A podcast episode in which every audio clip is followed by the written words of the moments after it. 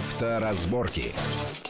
Приветствую всех в студии Александр Злобин. Это большая автомобильная программа на радио Вести ФМ. И, как всегда, обсуждаем главные автомобильные новости, явления, заявления, намерения. Их довольно много, и они в ближайшее время могут так или иначе повлиять на нашу без того непростую автомобильную жизнь. Чем э, довольно много на этой неделе, это предложение э, отменить техосмотр очередное с определенными доводами. Это и предложение запретить курение за рулем. Это и э, всякий зарубежный опыт относительно борьбы с пешеходами, которые уткнулись э, в смартфоны и переходят по зебре, думая, что все их видят и ничего такого не будет, э, а также э, дискуссия вокруг разделения автомобилей, ну не разделения автомобилей, а определенного ограничения въезда автомобилей с так называемым низким экологическим классом в отдельные районы наших больших городов. Сегодня в гостях у нас адвокат, автоюрист Сергей Радько. Сергей, приветствую вас Добрый в нашей день. студии. Ну, давайте начнем с техосмотра, потому что это постоянно эта тема возникает, всех волнует волнует как бы. И вот в Думе ряд депутатов внесли законопроект, который предполагает отмену техосмотра. Некоторые эксперты обратили внимание на то, что сделать это в принципе невозможно, по той простой причине, что это будет тогда нарушать некие наши российские э, международные договоренности в сфере автомобильного транспорта. О чем здесь может идти речь, насколько вот этот аспект серьезен? Я думаю, что это может иметь значение только в том случае, если машина поедет за границу без техосмотра, поскольку машина, которая там будет эксплуатироваться, должна соответствовать тем нормам, которые существуют там. А сейчас а, наш техосмотр, он принимается э, как таковой там в Европе, в Евросоюзе, например? Сейчас проблем с этим не возникает. Правда, понятно, что проверить прохождение техосмотра в России из-за границы невозможно, поэтому, по сути, он как был фикс и так и остается для нас и для зарубежных поездок. Но пока он есть, пока он обязателен, конечно, он должен быть. А, другое дело, что если его отменить, отменить, э, то тогда могут быть проблемы при въезде на территорию других государств, где он является обязательным. Но там он немножко иначе организован. Там в том-то и дело. Он... У дилера одновременно ремонтируя машину. А здесь даже если вы взяли машину новую, проехали какое-то время, съездили к дилеру на техосмотр, вы все равно обязаны потом поехать на еще один осмотр к еще одной организации, заплатить ей еще отдельно деньги, и только после этого машина будет считаться прошедшей техосмотр и имеющей право эксплуатироваться. Но у нас, тем более сейчас, в отличие от э, прошлых лет, нету таких специальных вот карточек, которые у нас раньше были, так техосмотр действует там до 10 года, до 11 до 8 Но сейчас есть Помните, и диагностическая, же... там указывается дата очередного техосмотра. Это понятно, но я имею в виду, каким образом э, иностранные, скажем так, э, пограничники или кто-то, которые впускают наши автомобили, э, я не знаю, куда-то там в Польшу, куда можно поехать, и каким образом они знают, прошли ли мы техосмотр, они исходят из того, что он должен быть. Но если по их правилам машина должна его пройти, то они вправе потребовать от нас предъявления этой карты, а при ее отсутствии они вправе полагать, что мы что техосмотр машины не прошла, и тогда ее могут развернуть. Так же, как это бывает, когда некоторые машины там шипованной резины не пускают, я слышал, в Финляндию или за границу другую, да, э, с тонированными стеклами и так далее. То есть, в принципе, это такая же неисправность, которая может быть по положению ряда стран недопустима для машины, для эксплуатации ее там. Понятно. Но, с другой стороны, мне кажется, все таки техосмотр в том или ином виде, э, в нынешнем нашем, к которому, конечно, огромное количество нареканий, или к э, немецкому варианту, где это фактически, ну, не то чтобы добровольно, но это не государственно, это ну, по-другому все это устроено, он, конечно, э, нужен, наверное, без этого не обойтись. Э, другое интересное думское предложение, которое поступило на этой неделе, запретить курение за рулем. Э, ну, я так понимаю, для, коль скоро курение за рулем, значит, для водителей, для водителей, а не для пассажиров. Очевидно, да. Вот. Тут что, ну, понятно, что курение много где запрещают в автомобилях вообще, но это делают собственники. Например, практически все столичные, не только столичные наши компании каршеринга, которые вот сдают машину, скажем так, э, на час, что называется, они строго-настрого запрещают курить в машинах, чтобы это было потом неудобно для и неприятно для следующего потребителя, камерами ловят, либо там жалобы следующих потребителей, что вот в машине накурено и так далее. Ну, то же самое в Америке практически все э, рентовые компании запрещают курить э, в автомобилях. Но это другое, это отношение вот собственник машины. Это договорные отношения арендатора и арендодателя. Да, действительно, арендодатель вправе сдавать машину в аренду на условиях, допустим, не курить. Так же, как, например, если вы квартиру сдаете в аренду, условия не курить, не пить, не устраивать вечеринки и так далее. В принципе, Но ну, не пить я такого не видел в квартирах, там кошек не водить. Ну да, есть разные но в данном случае собственник имущества, который сдает его в аренду, вправе требовать от пользователя не ухудшать его и, и не это, И это абсолютно влияния. нормально, тут обсуждать нечего. Да. Это. А вот э, такое чисто юридическое, по закону запрещение курения за рулем, насколько это э, юридически может быть сделано? Сделано, или это тут тупиковый все-таки путь? Сделано это может быть очень просто, причем это можно сделать даже не через законный проект, через, через Госдуму, да, это можно сделать через внесение соответствующих изменений в правила дорожного движения. А это вправе сделать правительство, указав в ПДД, что водителю запрещается. Сейчас ему запрещается там отвлекаться, пользоваться телефоном и так далее, быть пьяным и так далее. Можно дополнить еще один пункт э, курить в автомобиле. То есть для этого, в принципе, нет необходимости вносить какие-то поправки в федеральные законы, хотя если внести поправку в закон о безопасности дорожного движения, то правительство будет вынуждено следовать ей и внести изменения в ПДД.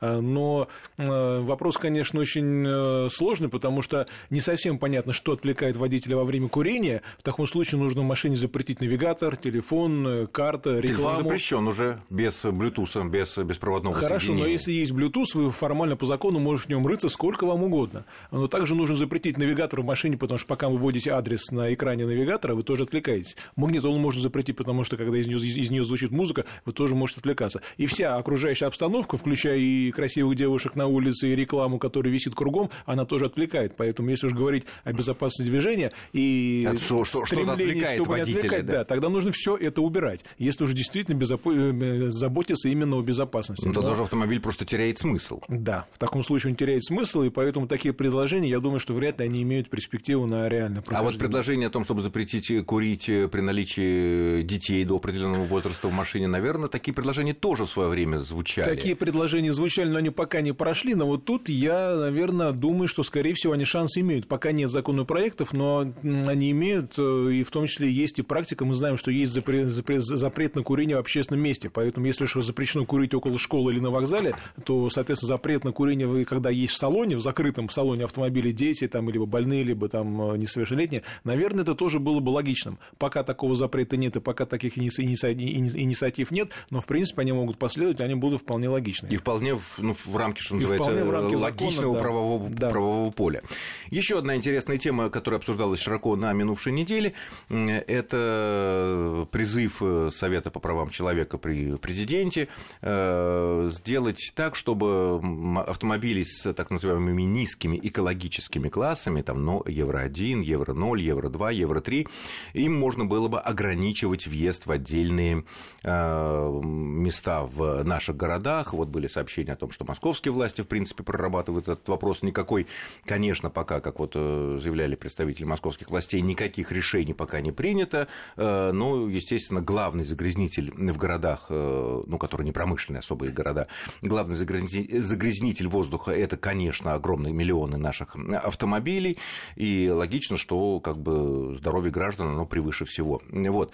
Но тут возникает следующий уже чисто юридический вопрос.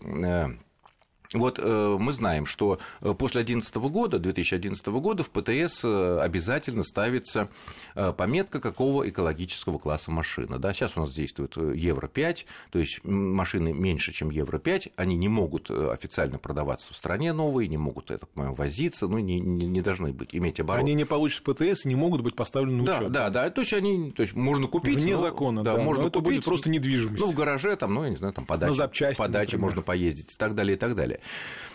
Вот. Но до 2011 года этой пометки не было. Иногда в ПТС там ставили, но там обязательности не Нет, было. в ПТС она, был, она была в виде особых отметок, когда 13 граф, 13 графа ПТС, где сейчас ставился экологический класс, э, там он раньше не ставился, и ставилась отметка в особых отметках, а соответственно автомобилей тому или иному экологическому классу. Сейчас это 13 графа ПТС, и эта же информация указывается и в свидетельстве о регистрации автомобиля. Хорошо, но э, те машины, которые были приобретены вот до 11 до 10 года, ну, они вполне себе еще живые. И э, как бы нет нету никакого документального подтверждения, какой э, экологический класс у данного автомобиля. Э, там есть такой закон, что с 2021 года будет считаться, если неизвестен экологический класс данного автомобиля, то он будет считаться, что у него вообще не Евро-0, вообще самая грязная и ужасная повозка, такая, которую вообще никуда пускать нельзя. Вот. Но, с другой стороны, машина, купленная там, в 2010-2009 году, она может быть вполне себе Евро-3 и, соответственно, иметь э, ну, больше прав. Вот если сейчас в ваших документах нету пометки о о экологическом классе вашей машины. Есть ли какие-то законные юридические ходы, чтобы эту пометку поставить, ну, в добровольном порядке, может быть, понести какие-то небольшие расходы на это дело, или такого пути сейчас нет, и для этого нужно тоже в рамках вот этих вот э, нововведений тоже разрабатывать какие-то вот дополнительные инструкции, нормативы и так далее. Но что касается запретов на движение неэкологического транспорта, они частично в Москве уже реализованы. Если я не ошибаюсь, э, в пределах э, МКАД нельзя въезжать грузовикам. Грузовики, да, да ниже Евро-2, а дальше ниже обрати, Евро-3. Обратили внимание да. на этот момент, что, конечно, борьба начинается с главными, да. с главными загрязнителями. Это международ, междугородние автобусы и тяжелые грузовики, и там это, это уже действует, да, с Евро. Вот что касается, ну, все таки их относительно количество. Ну, большинство, конечно, это автомобили немного, легковые. Да. Да. Вот как может вот такой вот человек, который попал вот в такую ситуацию, где он нет документального подтверждения класса экологического его автомобиля, чтобы этот класс был, его пускали. Вот сюда бы, допустим, не пускают, а вот сюда еще пускают. А вот на сегодняшний день у нас, по-моему, в 2017 году был введен новый знак с ограничением экологии автомобиля, по-моему, 535, там автомобиль изображен и цифры экологического класса. А, и какие ограничения? А, в, в зоне действия этого знака запрещается движение автомобиля, чей экологический класс ниже, чем указан на знаке. А это, вот откуда это первое эколог... ограничение. А так. А второе ограничение, которое вступает в силу с 1 июля 2021 года, это также касается тех автомобилей, чей экологический класс в документах не указан. Вот, вот я вот, про них и говорю. Вот пока этого запрета нет, поэтому они могут кататься где угодно, запрета пока нет. Но с 1 июля 2021 года, если экологический класс не указан, машина такая не сможет передвигаться в этих территориях. Что нужно сделать? Дело в том, что проверить класс экологических автомобилей в принципе можно, скажем так, в чисто информационном плане можно проверить на сайте Росстандарта либо Федеральной таможенной службы, э, либо есть специальные справочники и каталоги. А, если можно проверить по году выпуска, по ВИН-коду автомобиля, можно проверить. И там это есть. Там эта информация есть. Но для того, чтобы штраф избежать, необходимо, чтобы эта информация была внесена в регистрационный документ. А как это сделать? А, если автомобиль соответствует этим нормам, мы хотим это прописать в документах, а это обязательно нужно, чтобы не попасть под те штрафы, которые предлагаются, и под те запреты, которые будут действовать, нужно обратиться в соответствующую аккредитованную организацию, их довольно много, они производят сертификацию автомобиля, и они выдадут документ о том, что, что автомобиль соответствует такому-то уровню евро, там, 2, 3, 5 и так далее. И с этими документами нужно будет обращаться в ГИБДД, вносить изменения в регистрационные данные, и ГИБДД внесет изменения в ПТС и выдаст свидетельство о регистрации, в котором будет указано, какой класс автомобиля. И исходя из этого уже, когда камера, если вдруг это будет работать, камера будет фиксировать номер автомобиля, проверять по базе, к какому классу он отнесен, и исходя из этого уже будет решаться вопрос, соответствует ли он тем ограничениям, которые есть на знаке при въезде на определенную территорию либо улицу. То есть сейчас это можно, в принципе, сделать, ну, понеся определенные временные денежные расходы, но можно да, внести в документы сделать... свой э, экологический класс, если он, так сказать, имеет смысл его выносить, если он не очень плохой там. Это имеет смысл. Почему? Потому что когда вдруг это возникнет, а это будет очень быстро, два года это не такой большой срок, и накануне этих ограничений, если их не отменят, да, э, я думаю, что все эти организации, во-первых, они поднимут цены на свои услуги, потому что обойтись без них будет нельзя, во-вторых, там будут огромные очереди, поэтому всем, у кого такие автомобили, я предлагаю сделать это незамедлительно, дабы эту проблему исключить, потому что, к сожалению, время летит очень быстро, ну, да. и скоро мы эти ограничения уже увидим в действии. Если машина очень старая, там, конечно, надеяться не на что, а вот если машина такого непонятного... Если сказать... старая, там определенные расходы будут на переоборудование двигателя, прежде всего топливной системы, чтобы она соответствовала, потому что, может быть, если машина действительно старая и выхлоп у нее очень грязный, то тогда без переоборудования топливной системы и перенастройки ее э, ни одна организация не возьмет на себя смелость выдавать такой сертификат. Нет, ну, естественно, потому что он не будет э, реально соответствовать. Да.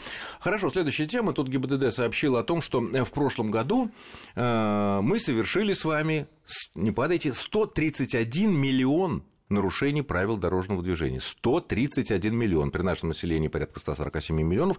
Это практически по одному нарушению на всех, включая стариков, беременных женщин, малых детей и так далее. Ужас страшный. На 17% больше, чем э, годом. Ну, понятно, что мы хуже ездить не стали, а просто нас лучше ловят. Да? Камер то есть, то, больше, что вас, нарушений то, что, выявленных больше. Да, то, что вас не наказали, это не ваша, э, так сказать, заслуга, это наша недоработка, как в свое, как говорилось в свое время. Да. При этом 83% штрафов было вынесено при помощи дорожных камер, что очевидно. Вот. При этом есть такая э, разбивка о том, что сколько было вынесено э, штрафов при помощи камер такой фиксированной фото-видеофиксации и передвижными. И у меня такой юридический вопрос. Есть ли какая-то юридическая разница между камерой, которая вот зафиксирована, которая к проводам подсоединена, все такое, и вот э, двумя типами передвижных. Это те, которые на автобусе, как на таких на газельках стоят и ставят на дорогу, а ночью убирают, чтобы их не украли, и И такие вот э, типа треноги, которые тоже в некоторых регионах используются. Юридически разницы нет. Почему? Потому что все это называется средство автоматической фото- и видеофиксации правонарушений. Только оно в одном случае стационарное, ставится на столбах, там на специальных штангах, вывесках и так далее. Да? А во втором случае они либо ставятся переносные на треноги, либо они ставятся на базе каких-то микроавтобусов. Если это юридически одни и те же э, камеры, то есть автоматические, то, в принципе, их показания являются основанием для вынесения постановления в автоматическом режиме того самого И об этом мы продолжим разговор после очень короткого перерыва. Не отключайтесь. Авторазборки. Авторазборки. Итак, мы продолжаем нашу большую автомобильную программу в студии Александр Злобин и Сергей Радько.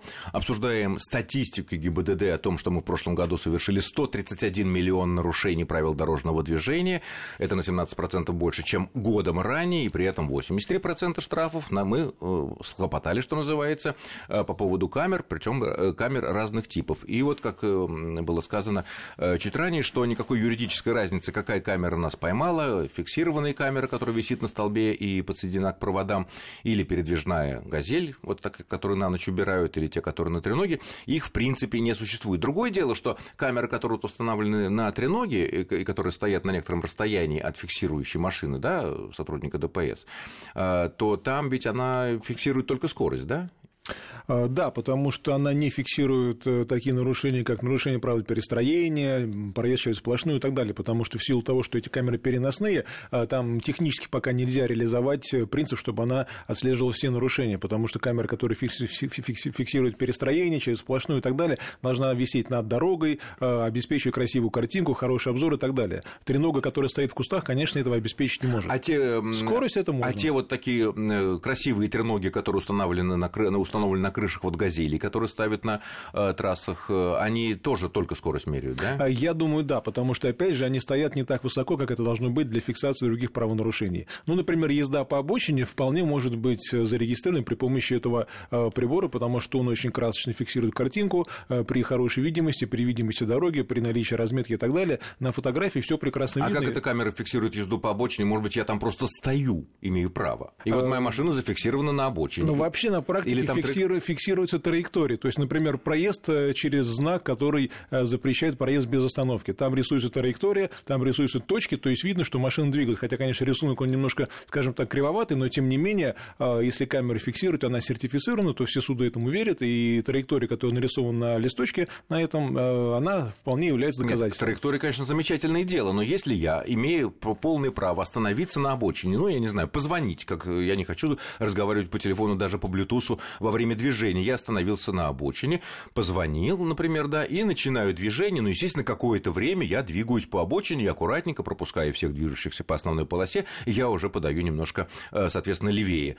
Получается, моя траектория будет по обочине. Хотя... Совершенно верно. В этом и... случае вы заехали на обочину, и будет за это штраф. Вот если вы заехали в связи с неисправностью, то тогда еще Нет, шансы... Что, как штраф? А что, остановиться э, на позвонить или выйти там по какой-то необходимости или нужде мы не можем разве на обочине? Правила запрещают, да. Вот э, получается Остановиться такое... на обочине можно. Э, движение по обочине запрещено, Движ... если вы остановились, да, но если вы по ней двигаетесь, то камера, она фиксирует именно движение, то есть там делается некие, э, некое разделение, чтобы было видно, что машина ехала какое-то расстояние, там, а, какое-то расстояние. 10-15 метров. То есть тогда, наверное, э, он, конечно, может быть странный совет, но получится совет, чтобы не попасться под такую камеру за... и не получить штраф за движение по обочине, который сейчас составляет уже так ну, порядка полутора тысяч, да. кажется, полторы тысячи рублей, то нужно резко выворачивать колеса влево и, и как бы сразу ну, выскочить резко выворачивать я не советую. Ну, чтобы не двигаться по этой но для, для того, чтобы штраф избежать, нужно очень аккуратно выезжать на дорогу и как можно меньше двигаться по обочине, для того, чтобы камера не поняла, что вы едете по этой обочине 10, 15, 20 не метров. Не подумала, что мы... Чтобы ваша траектория не была похожа именно на умышленное движение по обочине, всё, а не всё остановку понятно. там по Ну, то есть, как причине. можно, так сказать, э,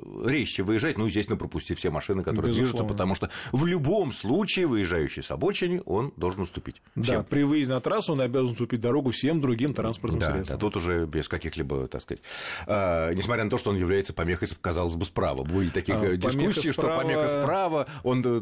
Это в случае, если иной порядок проезда не оговорен, а он прямо оговорен, что при начале движения мы обязаны включить поворотник и дать преимущество уступить дорогу другим транспортным средствам. Тем более, что они движутся прямолинейно, без изменения траектории, а мы совершаем маневр, перестраиваемся. Ну, здесь, здесь понятно. Хорошо, интересный опыт пришел из Китая. Там начали штрафовать пешеходов, которые идут ну, по зебре, все как положено, э, но при этом э, втыкают э, в смартфон. Вот так вот идут смартфон. И вот доблестные китайские полисмены останавливают их и выписывают штраф, штрафуют. Штраф небольшой, там в юанях столько-то, но на наши деньги там порядка 100 рублей. Вот. В принципе, вот эти вот пешеходы, которые у нас тоже, наши пешеходы не лучшие, не хуже, такие же, как китайские, тоже мало того, что в капюшонах ходят, еще в наушниках, еще втыкают смартфон, там пишут что-нибудь такое пишут, или там, я не знаю, музыку себе подбирают, и идут по зебре, не видя, так сказать, едет, есть машина, нет. Понятно, они, у них преимущество, но надо быть предельно осторожным. Вот э, можно ли как-то у нас э, применить э, вот, юридически вот тоже такую вещь, если человек идет вот так вот втыкает, или это все нереально? Я сомневаюсь, что это реально, потому что тогда необходимо в ПДД четко прописать, что пешеход обязан переходить дорогу внимательно, не отвлекаться и так далее. Так вот, это вроде так написано. Вот каких... Он должен убедиться. Убедиться там... в том, что безопасность будет, что будет безопасный переход, что нет приближающих транспортных средств. Но вот отвлекаться как водителю на, на телефон, например, да, а пока пешеходу не запрещено. То есть он может переходить, не глядя на дорогу, и в этом случае он ничего не нарушает. Потому что если он резко выбежал, то он совершил правонарушение, да, потому что он обязан оценить, не убедился. А, оценить расстояние до приближающего транспортного средства, только после этого начинать переход. Но если он начал переход э, спокойно, но при этом не посмотрел по сторонам, посмотрел в телефон, то формально это не нарушение ПДД, а, по крайней мере, такого запрета там нет, поэтому получается, что наказать их невозможно. Но я сомневаюсь, что даже если такой запрет ввести, то он будет реально работать, потому что непонятно, а кто и как будет доказывать это, потому что на каждом пешеходном переходе инспектор не поставишь. Тем более их становится меньше на улице. Да, хотя сейчас развивается система распознавания лиц, поэтому если над каждым пешеходным переходом повесить камеру, которая будет лицо пешехода фиксировать, да, а, как это делает с номером автомобиля, да, тогда, может быть, было бы Но логично. если он, он или она уткнулся в смартфон во время перехода, да. я думаю, что лицо-то как раз и не видно Или будет. в капюшоне, или в шапке зимой, зима у нас длинная, суровая, поэтому, конечно, система такая не будет корректно работать большую часть времени в году, поэтому, скорее всего, никто ею заниматься не будет. Ну, то есть, пока пешеходы выигрыши. Ну что ж, да. хорошо. А, следующая интересная тема. В Госдуме, опять же, так сказать, да, главный источник наших законопроектов, а, было предложено ввести очень крупные миллионные штрафы за, и даже, может быть, в каких-то случаях и лишать свободы, за уличные гонки. Это так направлено против так называемых стритрейсеров, которые гоняют, так сказать, в определенных местах выбирают и начинают гонять. А, тут возникает огромное количество вопросов. А чем вот это вот стритрейсерство по нынешним законам да, отличается от опасного вождения или там обычного нарушения скорости?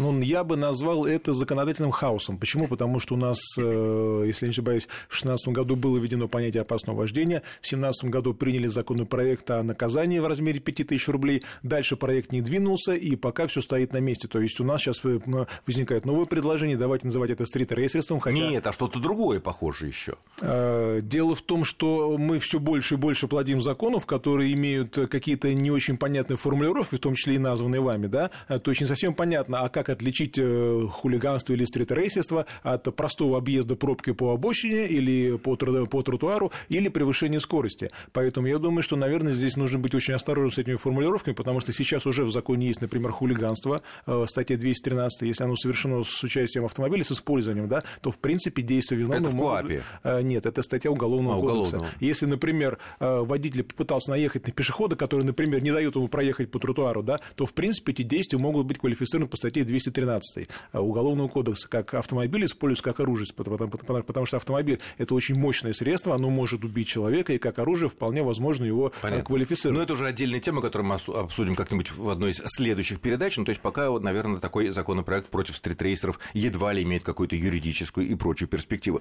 Ну что ж, я благодарю нашего гостя. Это был автоюрист и адвокат Сергей Радько. Сергей, спасибо за интересный, познавательный и, надеюсь, полезный разговор. С вами был Александр Злобин. Всего хорошего и будьте аккуратны на дорогах. Счастливо.